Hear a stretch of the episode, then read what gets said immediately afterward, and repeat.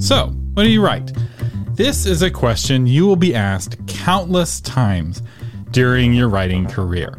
Writers who have a compelling answer to this question get more contracts, bigger advances, more readers, and sell more books. This compelling answer is called a pitch, and indie authors also benefit from having a compelling pitch for their books. While it may not help them get a contract because they don't need one, a good pitch leads to a compelling back cover copy, more attention-grabbing ads, and of course, word of mouth. Better word of mouth begins with you. The better your pitch, the more word will spread from person to person. So, how do you craft a pitch for your book that creates a word of mouth wildfire? Well, that is exactly what we're talking about on this episode of Novel Marketing, the longest-running book marketing podcast in the world. I'm your host, C E O of Author Media, Thomas Umstattd Junior, and this is the show for writers who want to build their platform, sell more books, and change the world with writing worth talking about. And if you want people to talk about your writing, you've got to learn how to talk about your writing yourself. So, before we talk about how to craft a compelling pitch, I want to talk about when to write your pitch. In my experience, most authors, especially beginning authors, craft their pitch at the wrong time. This is why it pays to be listeners of the Novel Marketing Podcast, because you're about to learn an easy lesson that a lot of authors learn the hard way. I recommend writing your pitch for your book before you write the book. In screenwriting, this is called writing the poster first. In online sales, this is called creating the landing page first. In business, it's called beginning with the end in mind. And crafting your pitch before you write the book has several benefits. The first is loving your reader. The first book marketing commitment is to love thy reader as much as you love thy book. Crafting a pitch forces you to think about your reader, and the sooner you start thinking about your reader, the better your book will be. Another advantage is that it's planning to succeed. Crafting the pitch first forces you to think through the big picture of the book ahead of time. This is particularly helpful for authors who write by the seat of their pants.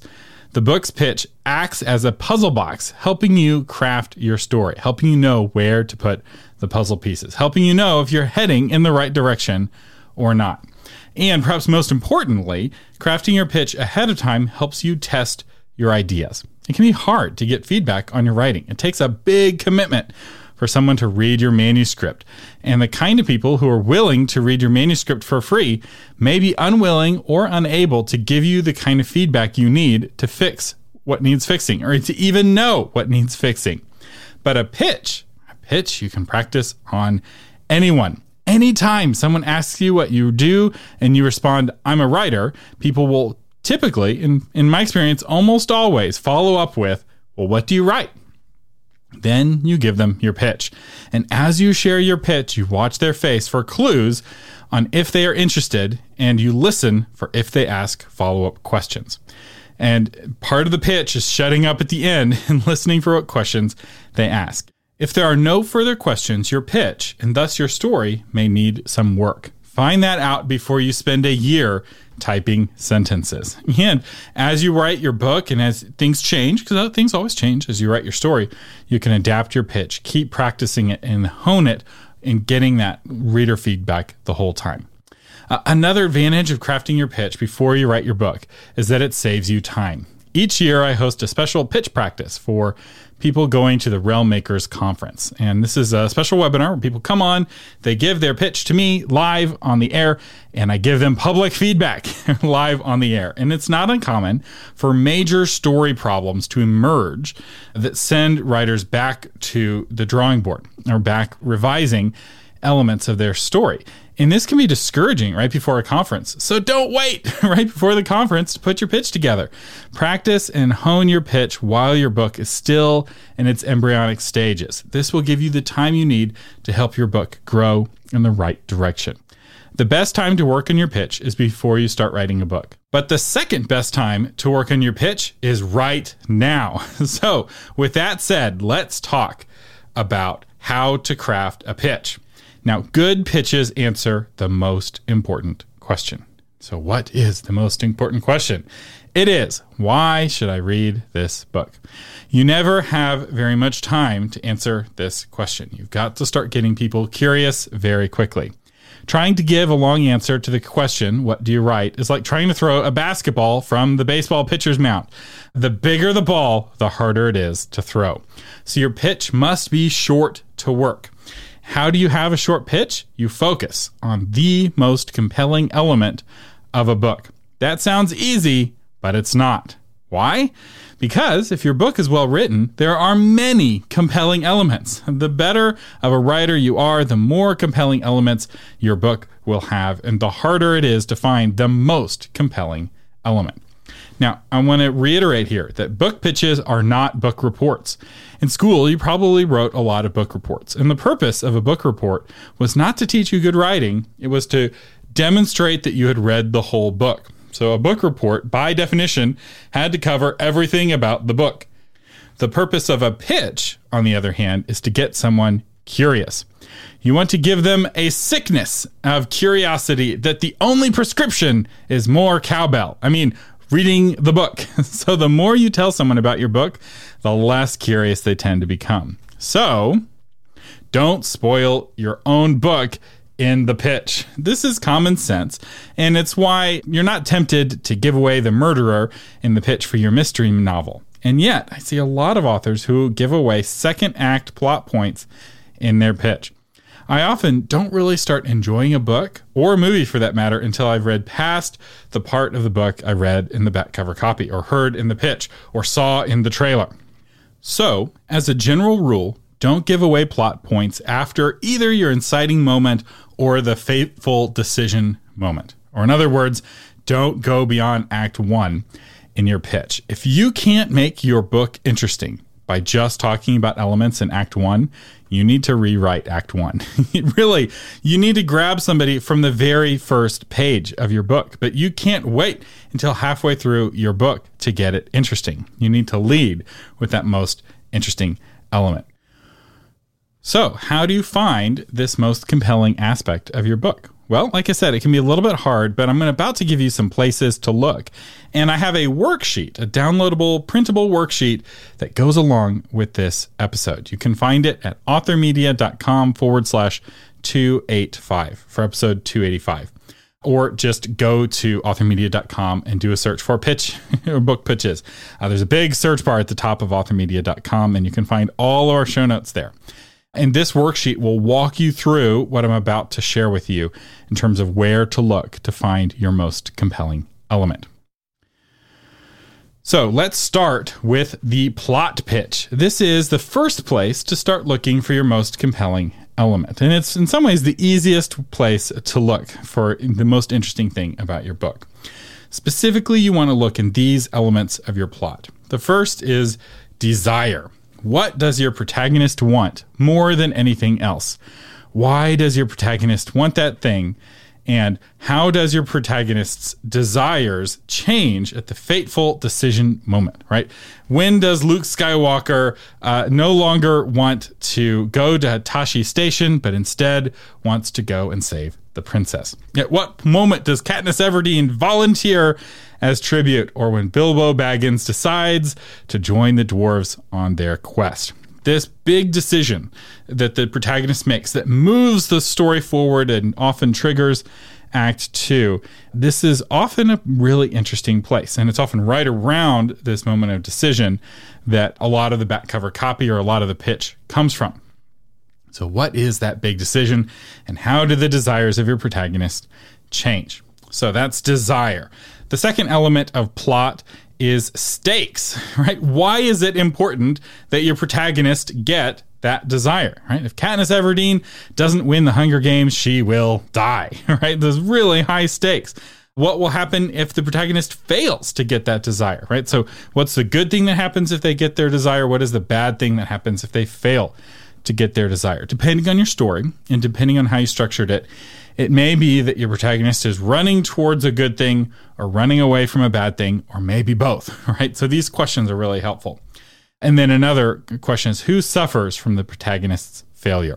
Sometimes your main character suffers when they fail to get their desire, but sometimes it's their family who suffers, or their country who suffers, or the world, or the galaxy, right? There's a lot of potential suffering that could happen if your protagonist is a failure, right? If Frodo fails to throw the ring into uh, Mount Doom, all the world will be covered in a second darkness.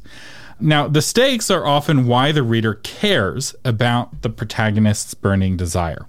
The stakes don't always have to be the end of the world. In fact, they probably shouldn't be for some genres. You know, it's a temptation to always have a skybeam at the end of your movie and the whole world is at stake. But often it's something more real, more close to earth, that greater resonate with the reader. And so explore that. Don't feel like it has to be high stakes in the sense of millions of people will die. Sometimes seeing the love of your life marry the wrong person is stakes enough, right? Nobody's dying. They're just marrying the wrong person, and, and you can't let that happen, right? There's a lot of ways to play with stakes, and you want stakes that matter to your target reader. And now the third element of plot, where you may find your most compelling element, or the flavoring for it at any rate, is urgency. So we have desire, stakes, and urgency. What bad thing happens if your protagonist is too late? Or why does the protagonist need that desire now? Why not wait a year? Why not wait a day? Agency is the go-to tool for thrillers. Now, not all books have a lot of urgency, and that's okay. You know, if, if that doesn't fit for your genre, this is probably not where you're going to find your most compelling element. This is a way of signaling where on the relaxing slash exciting continuum your books are, right? Some readers are wanting a relaxing read. Some readers are wanting an exciting read. And how much urgency there is, how much of a ticking clock there is, signals, hey, this is going to be an exciting read. This is going to be a relaxing read. So that is plot. And for certain genres, they most commonly pull their most compelling element for the pitch from the plot. But plot is not the only place to find your most compelling element. The second place to look is your characters. Perhaps the most compelling element is not what happens in your book, but rather who your book is about. Typically, if your most compelling element is one of your characters, it will be one of the following three characters. The first is your protagonist. This is usually your point of view character, but not always. It's usually the hero, but not always. In Avengers Infinity War, the protagonist of the story is Thanos. He's the bad guy in it. He's the one making the decisions to move the story forward, which is why him getting what he wants at the end of the movie and killing half of the people on Earth is a satisfying ending, because the protagonist got what he wanted, even though what he wanted was a terrible thing. The protagonist is the one who's making decisions that drive the story forward. Uh, so who is making the decisions to push your story forward? How does the protagonist change while striving for that desire? What makes your protagonist interesting? What makes your protagonist different? And then, of course, what makes your protagonist relatable? Your answers to these questions, and again, I hope you're going through the worksheet, or I hope you print out the worksheet at authormedia.com forward slash 285 if you really want to do this, because doing the work alongside will help you. Uh, but if you're answering these questions, some of the, your answers be like, oh, that's really interesting, because uh, it's forcing you to kind of talk about your story rather than to tell your story. And that little bit of perspective often will make your most interesting element jump right out. You know, like, I didn't realize my protagonist was interesting in this way, or that they were relatable in this way, or that they were different in this way. Or I didn't realize the bad guy was the protagonist of my movie, or the good guy isn't. So Mary Poppins, the protagonist of the movie, is actually Mister Banks, and Mary Poppins is the antagonist. uh, she has an unhappy ending, and the movie still is satisfying in the end, which is very fascinating how they play with that, because it's Mister Banks who goes through the transformation. And it's also why you don't hate Mary Poppins for being a Mary Sue, right? She's practically perfect in every way, but it doesn't bother you because she's the antagonist. If she was the protagonist, you would come to hate her as an overpowered, too perfect character. All right, so that's the protagonist. I imagine you're already pretty familiar with protagonists. You're probably pretty familiar with your protagonist. The next character to look at is what's known as the relationship character, or dynamic character. The relationship character is the person who's on the journey of transformation alongside the protagonist. Sometimes it's a mentor, like Obi-Wan. Sometimes as a companion, like Samwise Gamgee and sometimes it's someone else. Uh, often it's to the relationship character or from the relationship character that the message or theme of the story is expressed. So who is joining your protagonist on the journey of transformation? Now, you may have a bunch of characters who are surrounding your protagonist, and only one of them, hopefully, is a relationship character. Hopefully, your book only has one theme. Now, some books are really complicated, and there's a lot of flexibility in this. I'm kind of basing some of this off of the Hollywood formula, and I'll have a link uh, to the Hollywood formula episode on Writing Excuses for those of you who are not familiar with that. But in general, you only want to have one relationship character. You only have one main mentor. So sometimes that relationship character is what really kind of sets the story. So one question to kind of look to see if your relationship character is the one that's your most compelling element is the question, how does the protagonist change as a result of his or her relationship with the relationship character? I will say this is a very uncommon place to find your most interesting element. But doing the work and answering these questions may help you understand your story in a better way that still may help you find your most interesting element somewhere else. Now, warning, warning, it's a bad idea to put more than three names in a pitch. In fact, usually two names is sufficient. You just need one character and the other character. Because remember, this is not a book report. You're not summarizing the whole book. You're not describing every ingredient in the dish. You're only describing the most interesting ingredients in the dish. You're talking about the steak, and you're talking about the sizzle, and maybe you're talking about the mashed potatoes, but you're not talking about the salt. You're not talking about the fire that you used to cook the steak, and so on. So if you have too many characters, or if you have too long of a pitch, the relationship character is typically the first to get cut from your pitch. So we've talked about the protagonist and the relationship character. Now let's talk about the antagonist. The antagonist is the person or being or element that puts obstacles in the way of your protagonist from getting their desire. So, who or what is preventing the protagonist from getting their desire? What does your antagonist want? Right? Sometimes the antagonist just purely wants the protagonist to fail, but sometimes they have different desires that are like pulling in opposite directions, or sometimes in just slightly different directions, and that's where the conflict comes from. Sometimes the antagonist doesn't even know or care who the protagonist is, right? It's a, a tsunami that's bearing down on the town. The antagonist doesn't care about the protagonist. The tsunami doesn't care that if the protagonist doesn't get his family out of the town in time, his whole family will die, right? They, they, they don't care. Or maybe it's a terrorist who's specifically trying to hunt his family out of revenge, right? There's a lot of ways that you can play with this in your story. How do the antagonist's desires cause the antagonist to put obstacles in the way of your protagonist? And then finally, what does the antagonist do to keep the protagonist from getting what they want? So these questions will help you kind of understand your antagonist better. Often it's the protagonist and the antagonist. It's the relationship between them, their conflicting desires that make up for a really cool, compelling element of your story. And identifying who your antagonist is, often as you answer these questions, that most critical element will pop up at you. Now, when it comes to antagonists, and we're going to switch here to the third elements. We talked about plot. We've talked about character. Now we're going to talk about conflict. So we're going to zoom in on this protagonist-antagonist relationship a little bit, because there's a whole world of conflict, and there's different kinds of conflict. Now, your story, hopefully, has multiple kinds of conflict, right? You have lots of different conflict with lots of different people. Every scene has conflict, but typically you're going to have one kind of overarching conflict that drives the story. If you don't, your story can be a little bit cumbersome, and it's definitely hard to explain to readers. So you want to have one kind of primary conflict in most cases. And there are six different types of conflict that basically all stories have. These are not categories I came up with. These are categories that go back thousands of years. And once you understand them, I think it may help you find your most compelling element. So the first one is protagonist against man, or as they used to say, man against man. So from Cain versus Abel to Iron Man versus Captain America, this is perhaps the most common conflict in literature. It's between two humans, or it's between a human and an alien of similar power, right? So Star Trek in general is man against man conflicts.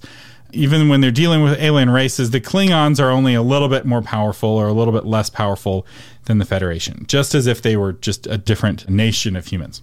And I'm not going to talk too much about this conflict because you already understand it. You've seen it in a thousand movies. You read it in a thousand books. The second conflict is protagonist against himself, or man against himself. And this is a really special conflict because it's almost impossible to do this well on screen.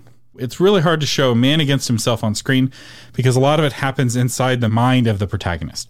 So a woman is trying to do something and she's setting her own obstacles in front of her. There's a lot of room for conflict, right? If you've ever tried to change a habit, lose weight, or kick an addiction, you can relate to being your own worst enemy. And that conflict happens in your head. And you can't show that conflict on screen, but you can explore it in a book. And of the six conflicts, I think this one is the most relatable. It's the least exotic and most relatable because we all know what it's like to try to do something and yet we get in our own way. The things I want to do, I do not do, right? Even in the Bible, this conflict of someone in conflict with themselves, it's a fascinating challenge. And most stories have this a little bit as like a side seasoning, but some stories have it as the core conceit. And some of them make it really like clear, right? Doctor Jekyll and Mister Hyde is arguably a man against himself as the big plot and makes it very obvious. In fact, that would be the way, if you wanted to do it on screen, that's how you do it for a film, right? You'd have a, a physical expression of the evil side of a man, right? He's Bruce Banner when he's good and he's the Hulk when he's evil, right? That man against himself. You kind of have to go to that extreme for film, but you don't have to for a story, right? Somebody's trying to quit smoking, right? They don't turn into a monster while they're trying to quit smoking or, or if, while they're smoking a cigarette. Although maybe they do in your world, right?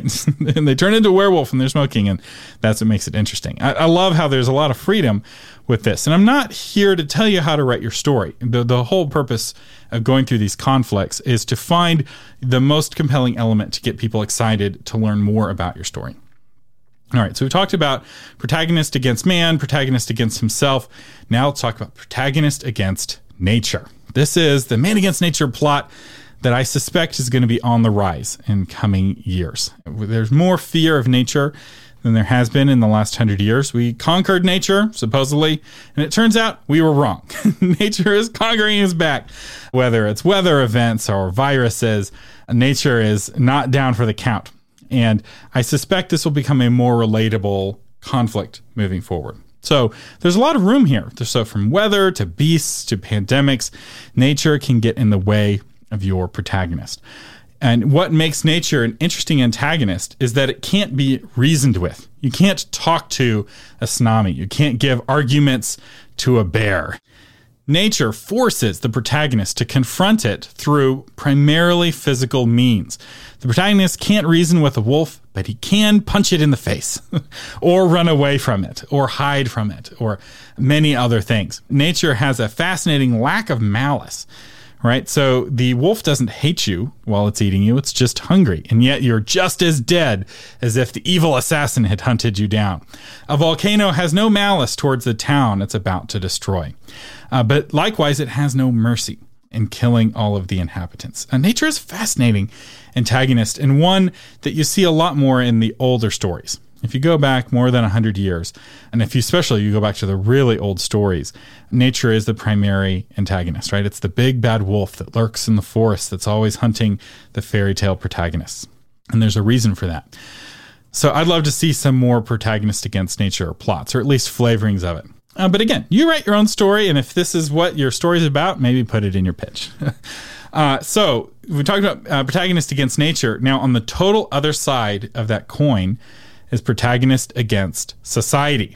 While you cannot reason with a wolf, with society, sometimes that's the only thing you can do, right? What happens when someone comes in conflict with the society around them? This could be someone facing off against a religion, a crowd, a government, a community. There's lots of ways to come in conflict with society. Everyone's trying to make you wear a mask and you don't want to wear a mask. What does that look like? Or everyone around you is not wearing a mask and you're the one person wearing a mask. What does that look like? Not that there's any man against conflict or uh, man against society conflicts today or woman against society conflicts today. So what makes this conflict interesting is that the protagonist is always outnumbered and is often battling against ideas rather than the people themselves, but often also with the people themselves. But you can't punch an idea. So it's it's like the opposite of nature, right? And while nature, you're grappling with it with primarily physical means, and the sword is mightier than the pen when you're fighting a wolf. The pen is mightier than the sword when fighting with society. I would love to see a story, actually, that has both of these conflicts in them because they're so different. And uh, setting a man against society in the context of a man against nature is really interesting. Probably why I like post-apocalyptic stories so much, come to think of it, because those often are this context, right? You have nature, it's got radiation, and the world outside is very dangerous because of the apocalypse. And yet the people who are trying to work together are often in conflict with each other. Uh, so just just had that aha moment just now. Uh, I love talking about these different kinds of conflicts. Okay, so from man against society or protagonist against society, Sorry, I, I realize not all protagonists are men, but the way I learned these as a kid was man against man, man against society. Uh, so it's still kind of stuck in my head. All right, so the next one is protagonist against the supernatural, or what used to be called uh, man against God. Uh, but it's really more than just man against God. So what happens when the antagonist opposing the protagonist is unimaginably more powerful? What makes this conflict interesting is the asymmetry of power. How does one challenge a god? How do you survive an attack from a vampire or a superior alien race? So when I talk about Star Trek earlier and how it's normally man against man plots, it's not that way when they're interacting with Q. So Q is this godlike character in the Star Trek universe who they can't fight, they can't hurt, and they have to manage him somehow. And he's he's kind of this trickster god. He's kind of like this Loki. He's, he's not technically a god. He's... um. He's an alien, but he's so powerful that he he's very godlike. And you may think that, you know, as we talk about these different conflicts, that this would be the most exotic of the conflicts. But it's actually not. We're about to get to the most exotic conflict. Facing off against someone who's unimaginably more powerful than you is something that we all experienced as children, right? Adults have immeasurably more power than children do. They're bigger, faster, smarter, and on and on.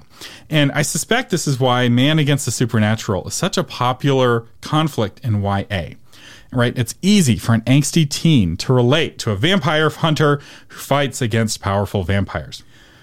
In fact, it may be easier for that angsty teen to relate to that vampire hunter than his C E O dad, who feels very powerful, right? And that very powerful dad may relate more to a man against society conflict, right? Because he feels powerful in his corporation, and yet the corporation is more powerful than he is collectively, right? Bringing change in a society is very hard. So that's a protagonist against the supernatural. And finally, we have our sixth conflict, which is protagonist against his own creation. So what happens when someone creates their own antagonist? This conflict has expanded from the familial and dynastic conflicts of old to Frankenstein's monster and H A L nine thousand. Of the conflicts, this is the least relatable and the most exotic. Most people have no idea what it is like to have a prodigal son or to create a monster. And this is why it's perhaps the rarest of conflicts in literature, but it's also the most exotic. So it's the hardest to relate to, but it's the most exotic. And that is either a feature or a bug, depending on who you're trying to target.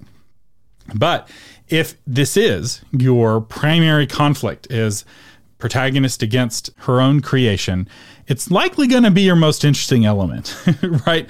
If, if you have Frankenstein and he's created a monster, there's likely no other element of that story that's going to be as interesting as that. Maybe, maybe, but I doubt it. So we've covered plot, we've covered character, and we've covered conflict. Now there's one last place to look when it comes to finding the most compelling element of your story to feature in your pitch. And that is your setting. Yes, if you know anything about uh, writing theory, you knew this was coming. And sometimes the most interesting thing about your story is not the who or even the what, but the where. This kind of pitch is most common in genres with lots of world building, like fantasy and science fiction, but it's not limited to that. The core answer to this pitch is, why would I want to spend time in your story world? These kinds of stories that really focus on setting tend to be very long because people want to spend a lot of time in that world, in that in space or in, with the elves and the dragons. But it doesn't have to be fantasy or science fiction. So part of the fun of a James Bond story is getting to visit exotic places all over the world. And not just visiting them. You're not visiting them as a tourist. You're visiting them as a powerful secret agent. When James Bond visits Rome, he does it in a very different way. And he visits very different parts of Rome than you would as a camera-wielding tourist. And that's very fun. That's a fun setting to go along with. There's a reason why every act of a James Bond movie takes place on a different continent, because that's part of the appeal. You're getting to go on vacation when you watch a James Bond film. And similarly, you can take your readers on a vacation. You can take them to an exotic place. This is a great opportunity to give your book some realism and to help to use that realism to sell their book. And and I will say, maybe uh, you're like James L. Rubach, and his books are set in the Pacific Northwest. The Pacific Northwest is popular, but it's not Hawaii. It's not like a go-to, you know, world-famous tourist destination. But people in the Pacific Northwest love the Pacific Northwest. And so when he's pitching his book in the Pacific Northwest, he makes a big deal about the setting. He'll sell his book at tourist places, you know, like tchotchke shops will sell his book because like, hey, this book takes place in this same town. When he sells his book outside of the Pacific Northwest, he doesn't make as much of a focus on the setting because in the rest of the world, the, there are other elements of the story that are more interesting than the setting. And when you set your book in a real place, in a real town, oftentimes, at least for people in that town, especially if it's a small town, you, in some ways you get a bonus way to sell it and becomes a, the local craft beer for that town, uh, but the literary book instead. And so so keep this in mind. The, this, when you're pitching your setting, it doesn't have to be space.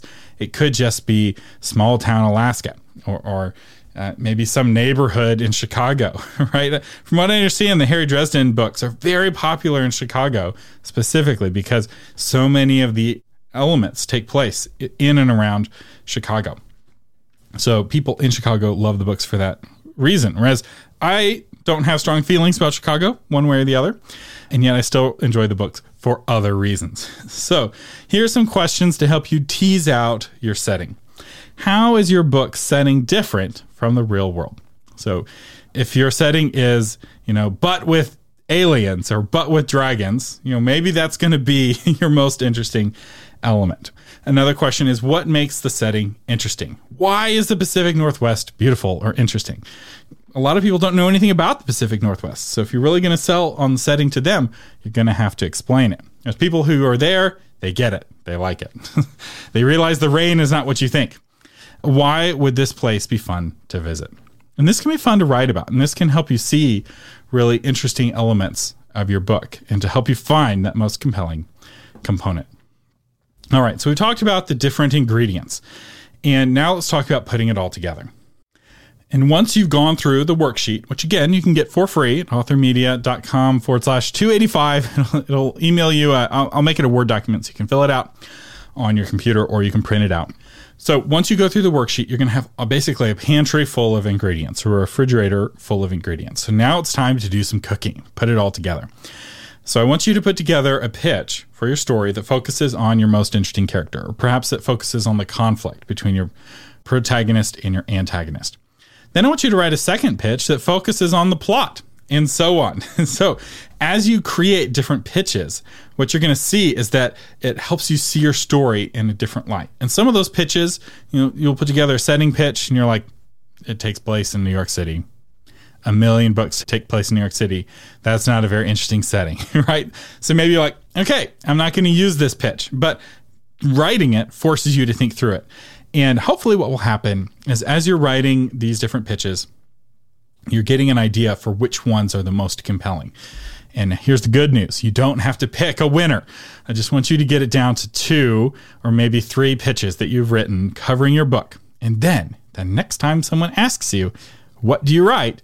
try one of the pitches and see if it works or if it doesn't. This is the beauty of having your pitch. You get to find out what the most interesting element of your book is. And if you're doing this while you're still writing your book and you're trying different pitches and you realize that people are really getting excited about your setting, like, well, huh, maybe I should explore the setting more in the story. Or you see that people are really getting interested in your uh, relationship character, your dynamic character. So you're like, well, maybe I need to develop that character a little bit more in the story. It helps, it reflects on itself and guides you as you write your book, if you get it in time. But even if your book is finished, even if your book is already for sale, knowing how best to present it to people really makes a difference in how many sales you get. And the more you share your pitch to people face-to-face, the more you'll learn which pitch works best.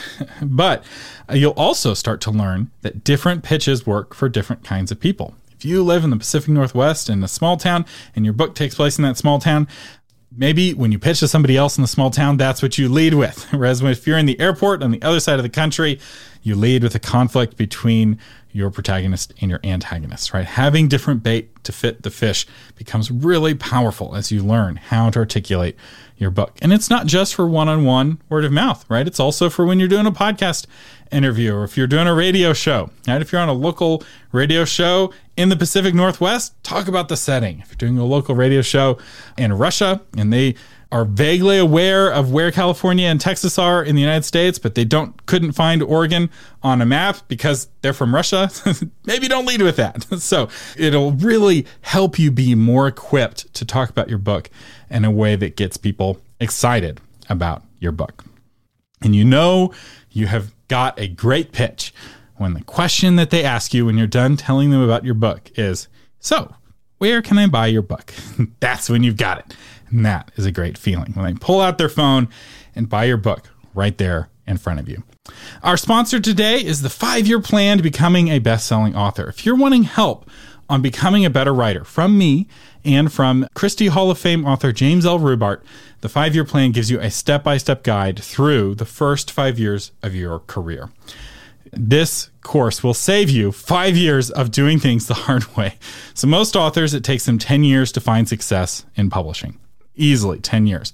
But with the five-year plan, you can do it in five. We're not promising quick success, but we are promising quicker success by learning from our mistakes and learning from the lessons we've learned the hard way. You learn each quarter what to do, what to focus on, and what you don't need to focus on. So it actually helps reduce your stress as you work on the right things in the right way. And I will say this course is primarily focused on craft. It's the only craft-centric course we have at Author Media. If you're wanting to become a better writer, which really is the most important thing when it comes to marketing, is writing a good book. Uh, this is the course to get. And you can find out more at authormedia.com forward slash courses. And if you're a patron of the podcast, you can save fifty percent off the cost of the course. So it more than pays for itself to sign up as a patron. So you're supporting the show and you're saving yourself a lot of money. Speaking of patrons, our featured patron is C L R Peterson, author of Lucia's Renaissance. Heresy is fatal in late Renaissance Italy, so only a suicidal zealot would so much as whisper the name of Martin Luther. But after Luther's ideas ignite a young girl's faith, she must choose, abandon her beliefs, or risk her life in the turbulent world of late sixteenth century Italy. So C L R Peterson, thank you so much for being a patron of the podcast. Thank you for supporting the show, helping keep us on the air. I really appreciate it. These episodes, especially these solo episodes, are a lot of work, and I wouldn't be able to take the time to do this and put together a worksheet that's free for all the listeners if it wasn't for the handful of you who support the show on Patreon. And if you can't afford to become a patron, but you still want to help the show, there's an easy way to do that. Just share this episode with one writer friend you think it would find it helpful. Or just tell somebody, hey, I know you write books. Have you checked out Novel Marketing? That really helps. It's the word of mouth that helps drive the listeners of this show. You've been listening to Thomas Umstattd Junior, C E O of Author Media, on the Novel Marketing Podcast. This episode's audio was edited by William Umstatt, and the blog post version was edited by Shauna Letellier. To find the blog version or to get new episodes delivered to your phone automatically, visit author media dot com. Thank you for listening, and live long and prosper.